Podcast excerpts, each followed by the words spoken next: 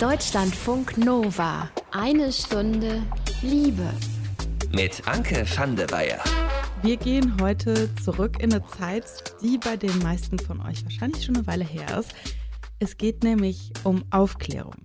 Natürlich, man lernt das ganze Leben dazu, auch in Sachen Sex, aber so ein großer Teil von dem, was wir so Aufklärung nennen, passiert bei den allermeisten ja dann irgendwie doch in der Pubertät. Ne? Bei den einen übernehmen es die Eltern, bei den anderen wird aufgeklärt in Form von Zeitschriften oder Büchern oder so. Ne?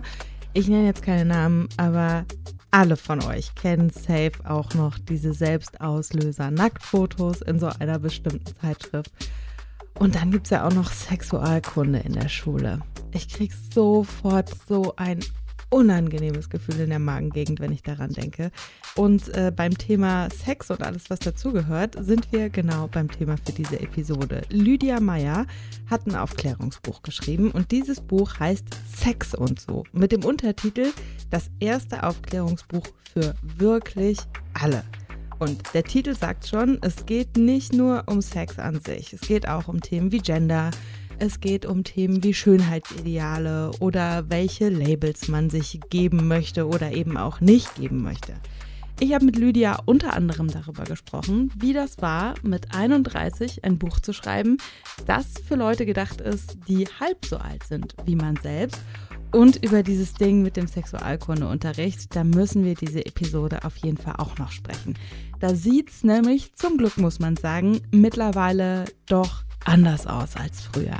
Also, auch wenn ihr schon aufgeklärt seid, zuhören lohnt sich auf jeden Fall. Schön, dass ihr dabei seid.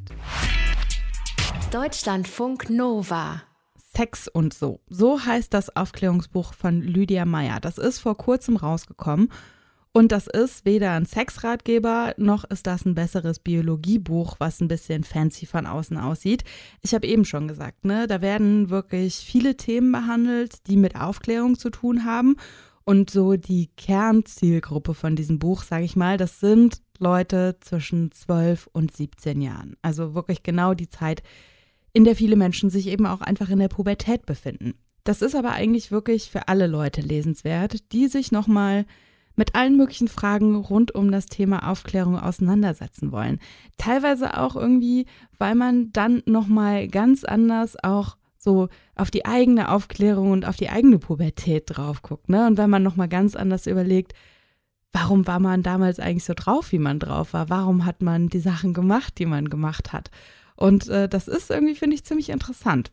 Lydia selbst ist Anfang 30 wir haben darüber gesprochen, wie man den Ton findet, wenn man ein Buch macht, das sich an Leute richtet, die teilweise halb so alt sind wie man selbst. Na, ich glaube schon, dass ich so sehr mit diesem Zustand der Pubertät sympathisiere und den sehr gut nachfühlen kann und dieses Verwirrtsein oder auch bestimmte Sachen gerne offen lassen wollen und ähm, ja, ich weiß noch einfach sehr genau, wie ich mich gefühlt habe in dem Alter. Und es ist überhaupt nicht so, dass meine Familie da irgendwie besonders scheiße war oder so. Aber ich weiß noch und habe das auch oft beobachtet jetzt, dass Erwachsene mit Leuten, die in diesem Alter sind, einfach richtig komisch umgehen.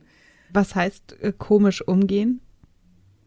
Ja, viel wird so auf die Pubertät geschoben und dann werden so komische Witze gemacht, nur weil man selber überfordert ist. Dann wird irgendwie davon ausgegangen, dass, also, das ist so meine Beobachtung, ne, dass irgendwie Jugendliche, die jetzt gerade in die Pubertät kommen oder schon drin sind, so gerne auch mit ihren Eltern darüber reden wollen. Und ich habe irgendwie das Gefühl, es ist so ein ganz komisches, es wird irgendwie immer unangenehm, so das Gefühl habe ich irgendwie.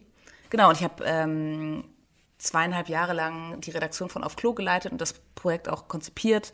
Ist auch ein Aufklärungskanal für Leute zwischen so 14 und 20, wo es auch viel um solche Themen geht. Und dadurch hatte ich sehr, sehr viel Kontakt zu Jugendlichen, ähm, teilweise in Real Life und teilweise aber auch online und habe irgendwie gemerkt, ja, dass es irgendwie ganz viele Fragen gibt, die vielleicht ja auch mal in einer Buchform äh, veröffentlicht werden können. Und dadurch glaube ich auch so ein bisschen, ich weiß ja auch nicht, ob ich den Ton der Jugend getroffen habe, ne? Ähm, aber ich habe auf jeden Fall das Gefühl, dass es oft passiert, wenn Erwachsene was für Jugendliche machen wollen, dass es so möchte gern cool klingt. Und ich hoffe, das ist da nicht passiert. Was waren für dich so ähm, Herausforderungen, auf die du gestoßen bist, als du dieses Buch geschrieben hast? Also auf die bin ich nicht erst gestoßen, als ich es geschrieben habe, sondern ich wusste es eigentlich auch schon vorher, dass ich natürlich nicht aus jeder Perspektive sprechen kann. Also ich bin keine Transfrau, ich bin nicht inter und ich bin kein schwuler Mann und ganz, ganz viele Erfahrungen kann ich ja gar nicht erzählen. Das war ein Ding und gleichzeitig ist mir auch nochmal aufgefallen durch die Arbeit am Buch, wie starr eigentlich, also ich wusste es ja schon vorher und setze mich da auch schon lange mit auseinander, aber wie starr und unbeweglich eigentlich unsere Sprache ist und wie schwierig es auch ist, obwohl man das versucht zu vermeiden, an so einem binären System, weil wir da so drauf trainiert werden, irgendwie dran vorbei zu sneaken. Was wäre, wenn du dir was wünschen könntest, dein Ziel mit dem Buch? Also was möchtest du mit dem Buch machen und erreichen? Also ich habe es geschrieben, damit Leute sich nicht mehr so komisch fühlen, weil also ich kann mich noch genau daran erinnern, auf wie komisch ich mich einfach oft gefühlt habe in dieser Zeit und wie, weiß nicht, weird oder anders und so.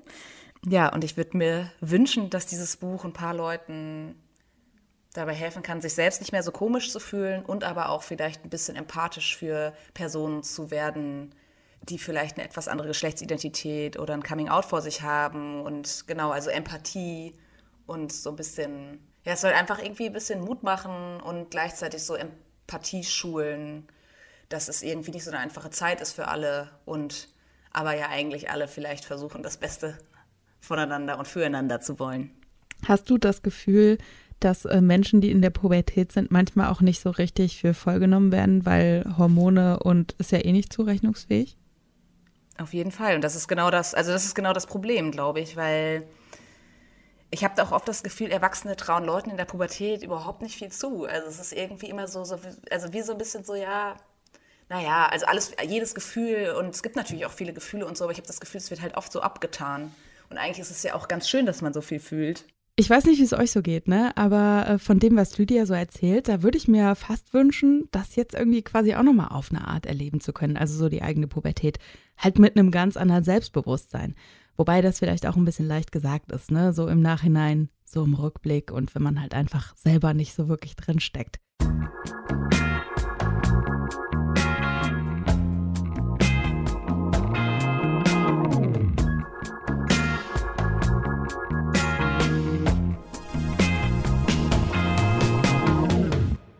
Wie man aufgeklärt wird, das ist wahrscheinlich von Person zu Person super unterschiedlich. Das kommt auf die Familie an, das kommt auf einen selbst an.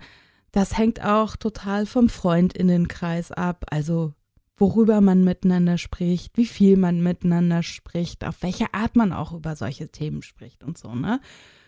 Und ähm, über die eigene Aufklärung haben Lydia und ich auch noch gesprochen. Ich habe Lydia gefragt, wie sah das denn bei dir früher aus? Also wer hat dich aufgeklärt? Also meine Mutter hat mich irgendwann mal gefragt, bist du eigentlich schon aufgeklärt? Ich glaube, das ist auch so ein Klassiker, dass man so ein bisschen so, schon so, wenn man denkt, okay, wir müssen da mal drüber reden, aber ähm, hoffentlich ist sie schon. Das ist passiert. Ähm, jetzt finde ich es ganz witzig, dass meine Mutter jetzt mein Aufklärungsbuch liest, ein bisschen weird auch. Und wir hatten im Biounterricht, wie halt so oft, ähm, unsere Biolehrerin kurz vor der Rente, die gar keinen Bock hatte und uns so eine kleine Teeservie-Tasse mitgebracht hat. Und das ist mir noch sehr im Kopf geblieben, dass sie uns so Entwarnung gegeben hat, dass wenn wir unsere Tage bekommen, dass dann höchstens eine so eine kleine Teetasse voll Blut da rauskommt. Wie hat dich das ähm, im Nachhinein geprägt? Ich glaube, das hat mich insofern geprägt, dass ich ähm, mit, ich glaube, Anfang 20 angefangen habe, mit Freundinnen ganz viel über die Pubertät zu reden und aber auch so die Pubertät als so einen Status wahrzunehmen, der eigentlich total wertvoll und spannend und gaga und cool ist. Ja, und eigentlich diesen Status des Pubertären zu versuchen, nicht anzuhalten, sondern diesen Status des Pubertären irgendwie mitzunehmen, weil ich finde, diese Tatsache, dass in dieser Zeit einfach so viel möglich und so viel erlaubt ist und es auch so viel Veränderungen gibt, eigentlich ist ja das, ist es ja was, was das ganze Leben lang passiert und was ja auch vielleicht wünschenswert ist, dass das, dass das passieren darf. Ja, und das würde ich sagen, habe ich daraus irgendwie mitgenommen, weil wir alle, also alle Personen, mit denen ich da irgendwie drüber gesprochen habe, sich eigentlich einig waren, dass Aufklärungsunterricht bei uns eigentlich nicht stattgefunden hat und da mussten wir es halt nachholen. Bist du manchmal traurig, dass du deine, ich nenne es jetzt einfach mal erste Pubertät, weil du das dann ja später nochmal nachgeholt hast, ähm, nicht so richtig mit Genuss ausgelebt hast? Ich würde gar nicht sagen, dass ich sie nicht, nicht ich glaube, dass ich sie sehr genossen habe, sogar. Aber ich glaube, dass halt die äußeren Umstände schon anders hätten sein können. Und ich glaube, in dem Moment, als das passiert ist, war mir ja gar nicht so bewusst, dass es auch cool wäre, mal öfter mit meinen FreundInnen so im Nachhinein sage ich, ist das natürlich leicht gesagt, aber ich weiß auch gar nicht, ob das damals so cool gewesen wäre. Was mich natürlich, also was mich ärgert, ist zum Beispiel, dass damals und das ist, glaube ich, ein bisschen anders heute, aber auch nicht so anders, dass ich zum Beispiel, als ich meine Tage bekommen habe, ich fand, das war das Schrecklichste auf der Welt. Und ich glaube, wenn man mal über sowas wie dieses binäre Geschlechtersystem und was es eigentlich mit uns macht, als Männer oder Frauen gelesen zu werden, wenn man das mal eher irgendwie gedroppt hätte in der Schule, dann wäre das für mich zum Beispiel viel einfacher gewesen, damit umzugehen, als meine Tage zu haben. So. Was war da für dich besonders schlimm dran? Naja, dass dann irgendwie feststand, dass ich irgendwie als Frau, dass ich jetzt eine Frau bin. Und ich hatte das vorher, das war für mich so ein bisschen wie der, weiß ich nicht, so der Todesstoß, dass es jetzt auf jeden Fall so ist, dass ich weiblich bin. Und also ich kann mir vorstellen, dass es bei gar nicht so wenigen so ist, dass so Männlichkeit und Weiblichkeit eigentlich gar nicht so eine große Rolle spielen, sondern dass es ja einfach darum geht, dass man irgendwie Kind ist oder halt irgendwie Mensch ist und so. Ja, und für mich war das damals auf jeden Fall voll das Ding. Und ich, jetzt im Nachhinein hätte ich mir schon gewünscht, dass sowas schon im Kindergarten oder in der Schule mal irgendwie besprochen wird. Also, dass im Prinzip einfach Menschen mit Gebärmutter ihre Periode haben und das erstmal nichts zum Geschlecht an sich dann aussagt.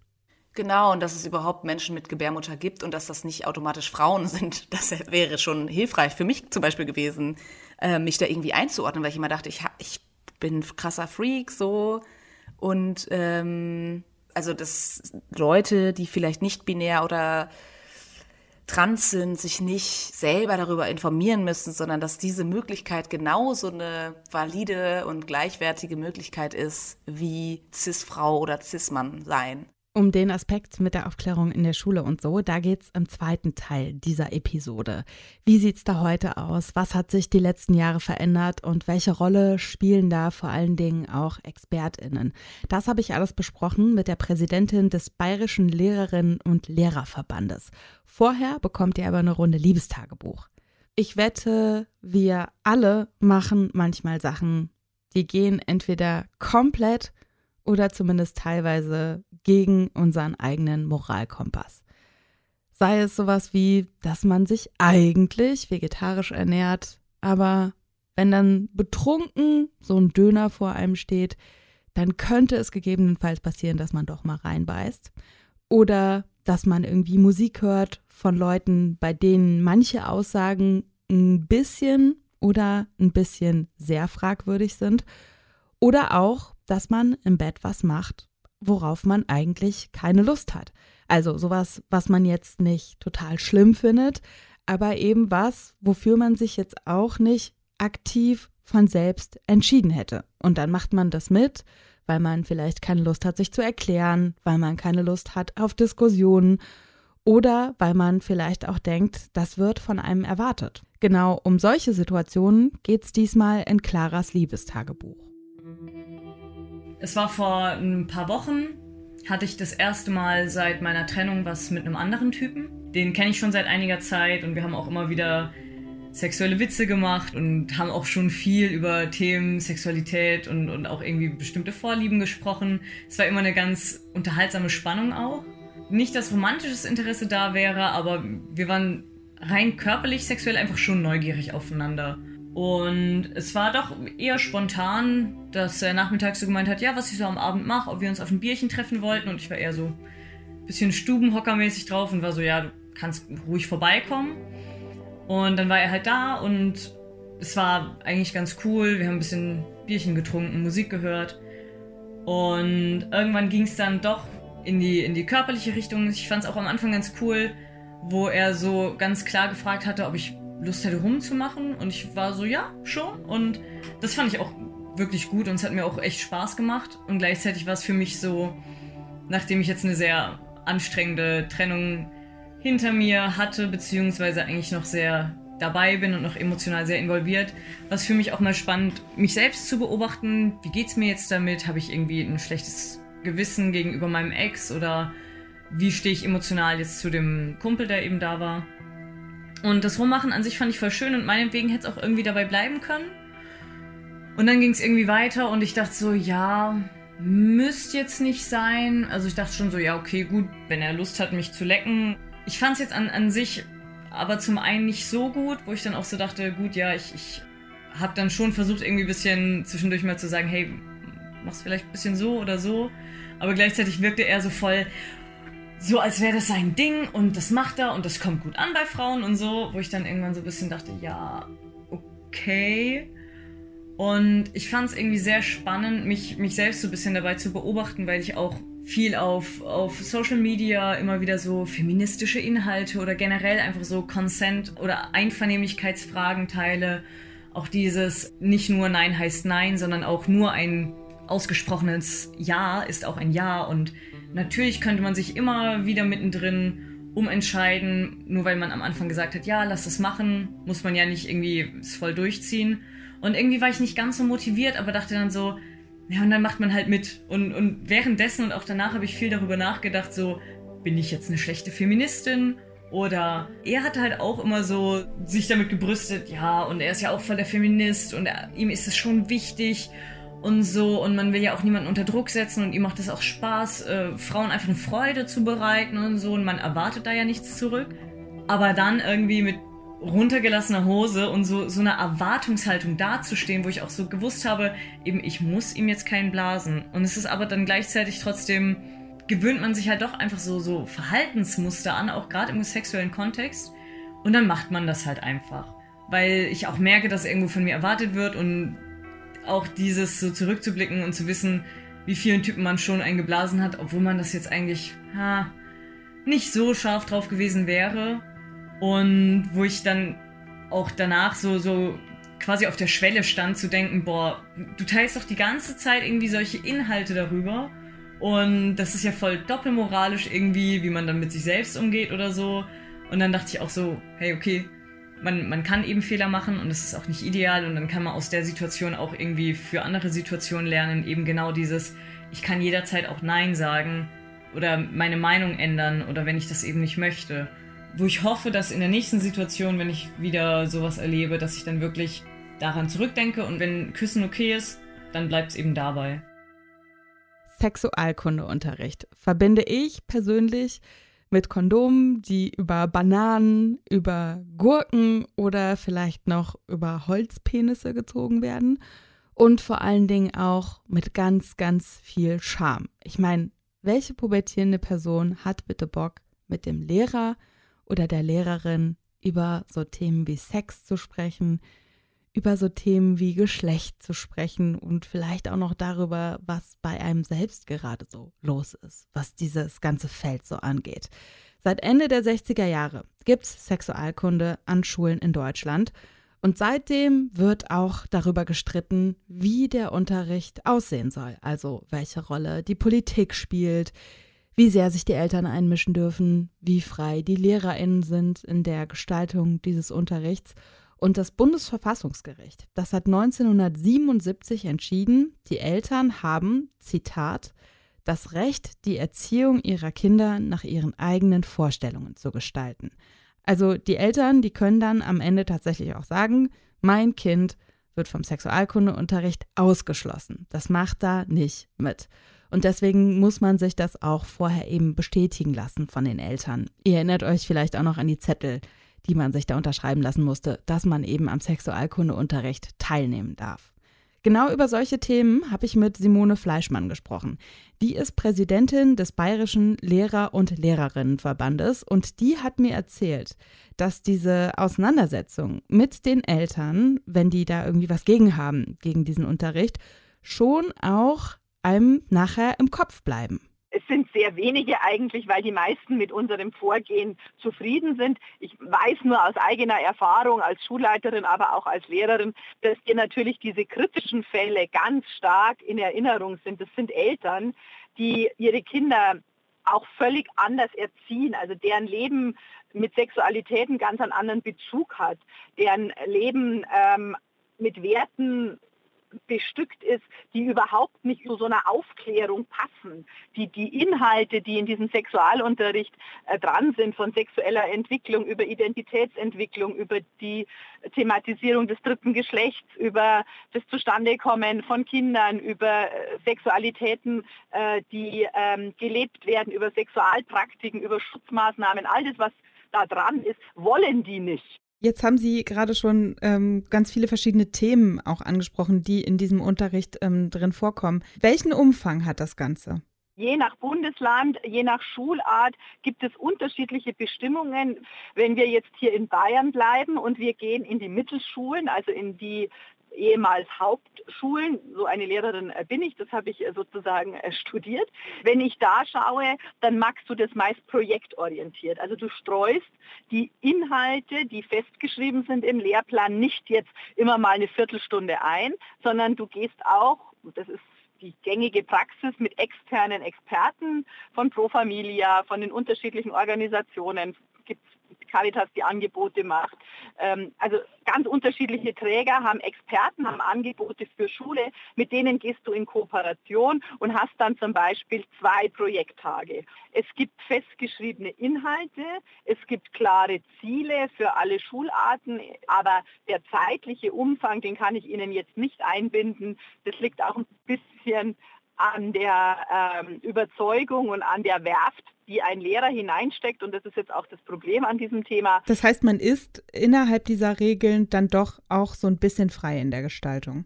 Ja, absolut, absolut. Und es ist auch wichtig, da wollte ich gerade hin im Sinne von, es gibt Lehrerinnen und Lehrer, die da sehr, sehr starken Wert drauf legen und diese Querschnittsaufgabe zu 100 Prozent erfüllen oder sogar drüber.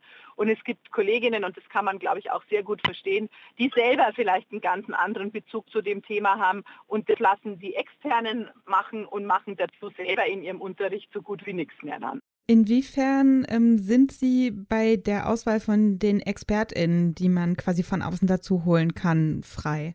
Auch da gibt es äh, unterschiedlichste Bestimmungen. Ich kann hier mal von Bayern äh, berichten. Es gab eine scharfe Diskussion, ob das überhaupt sein darf.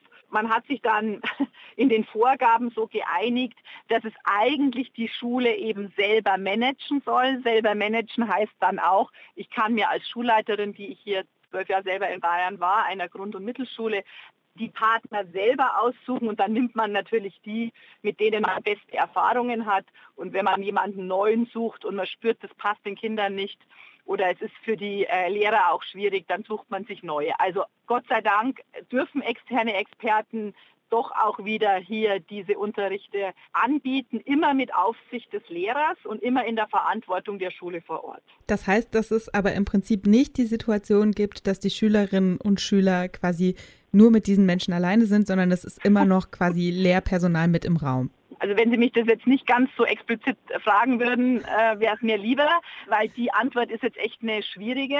Also ich muss sicherstellen als Schulleiterin, dass die vermittelten Inhalte in diesem Unterricht die sind, die wir vorher abgesprochen haben und die die Eltern auch in dem Elternabend referiert bekommen haben. Es geht also nicht, dass ein externer Experte auf einmal mit Material, mit Filmen, mit äh, Lernplattformen oder mit Live Präsentationen arbeitet, die wir vorher nicht kannten. Jetzt fragen Sie natürlich zu Recht, wie stelle ich sicher, dass die Aufsicht, die staatliche Aufsicht gegeben ist. Ich kann mich ja als Schulleiter nicht teilen und ich kann ja auch nicht äh, sozusagen, wenn man zwei Gruppen hat, eine Mädelsgruppe und eine Jungsgruppe, dann sagen, äh, die eine Lehrerin teilt sich da jetzt.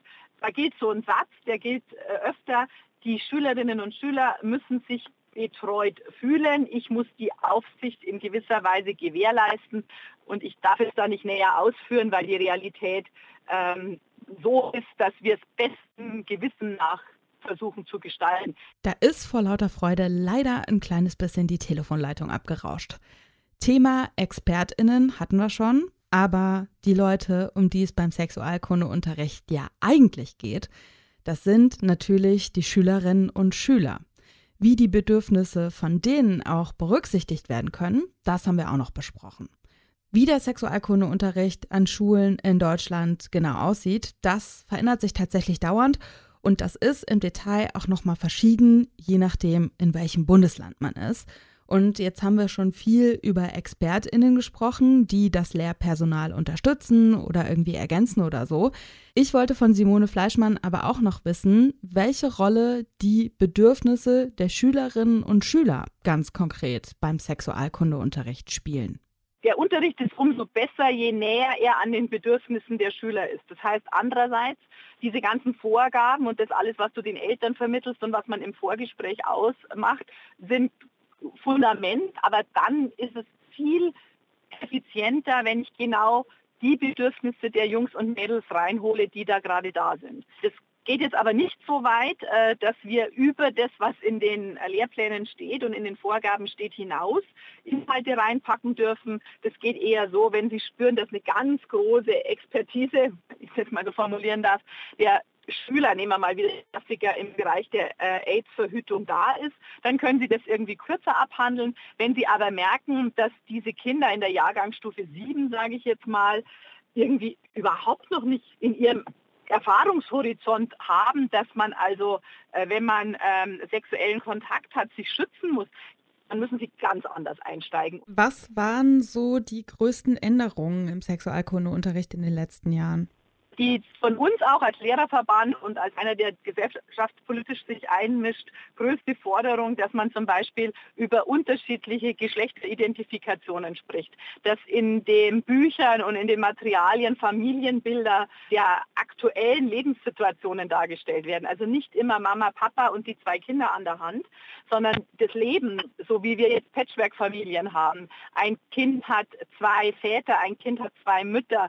Was ist das dritte Geschlecht? Also all das, was unser aktuelles gesellschaftliches Zusammenleben ausmacht, musste in diesen Lehrplänen, in diesen Materialien sich spiegeln und das war lange Zeit gar nicht und das ist jetzt so. Das ist genau das, was wir gefordert haben, also eine ganz starke Anpassung der Lehrpläne, der Inhalte an das aktuelle leben draußen. Was sind so Änderungen, die Sie sich für die Zukunft noch wünschen würden? Also wir wünschen uns, dass es immer up-to-date bleibt, dass wir als Lehrerinnen oder die externen Experten immer die Freiheit haben, einzusteigen auf aktuelle Entwicklungen in der Gesellschaft zum Beispiel die ganze D, also Ausschreibungen von Stellen, M, männlich, weiblich, D, divers. Das ist ja was Neues. Also auch die Klo-Situation, ein Klo in den Schulen fürs dritte Geschlecht. Da gibt es ja manche Schulen und manche Gemeinden, die da nachgedacht haben. Es muss immer so agil sein, dieser Unterricht und die Themen in dem Unterricht, dass es dem aktuellen Strömungen entspricht. Weil das Schlimmste, was ist, wenn wir eben dieses rosarote Bild von Sexualität oder von Liebe oder von sexueller Identitätsentwicklung zeichnen und die Welt da draußen ganz anders tickt. Haben Sie das Gefühl, dass der Sexualkundeunterricht ähm, die SchülerInnen gut vorbereitet quasi auf das Leben als Personen, äh, die sexuell aktiv sind, die Sexualität haben, die sich über Geschlechterfragen Gedanken machen? Es ist auf alle Fälle ein Baustein. Es gibt Kinder, die brauchen das unbedingt und es gibt Jugendliche, die sind von zu Hause aus äh, mehr als gebildet, mehr als unterstützt.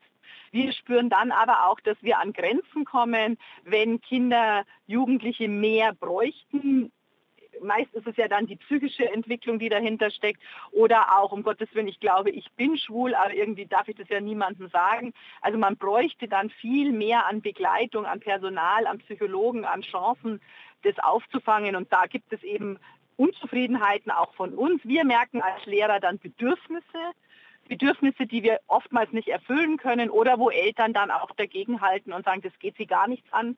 Äh, das ist der intimste Bereich, den ich mit meinem Kind besprechen will. Ähm, also ich kann nicht antworten, es ist optimal. Das ist manchmal optimal, es ist manchmal genau passgenau, aber für manche Kinder ist es obsolet und für andere ist es viel zu wenig. Simone Fleischmann war das. Die ist Präsidentin des Bayerischen Lehrer- und Lehrerinnenverbandes. Vielen Dank nochmal für das Gespräch.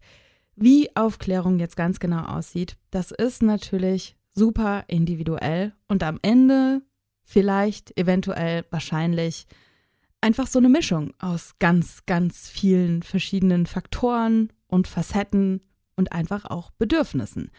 Vielleicht hilft dabei ja auch Lydia Meyers Aufklärungsbuch Sex und so ist im Ullstein Verlag erschienen und wirklich nicht nur für Leute zwischen 12 und 17 Jahren interessant. Danke auch nochmal an Lydia für das Gespräch. Wenn ihr Rückmeldungen oder Themenwünsche habt, dann könnt ihr wie immer sehr, sehr gerne eine E-Mail schicken an mail.deutschlandfunknova.de und mit einem Podcast-Abo, da macht ihr uns natürlich auch immer sehr glücklich. Ich bin Anke van de Weyer. Ich sage danke fürs Zuhören. Habt's gut. Deutschlandfunk Nova. Eine Stunde Liebe. Jeden Freitag um 20 Uhr. Mehr auf deutschlandfunknova.de.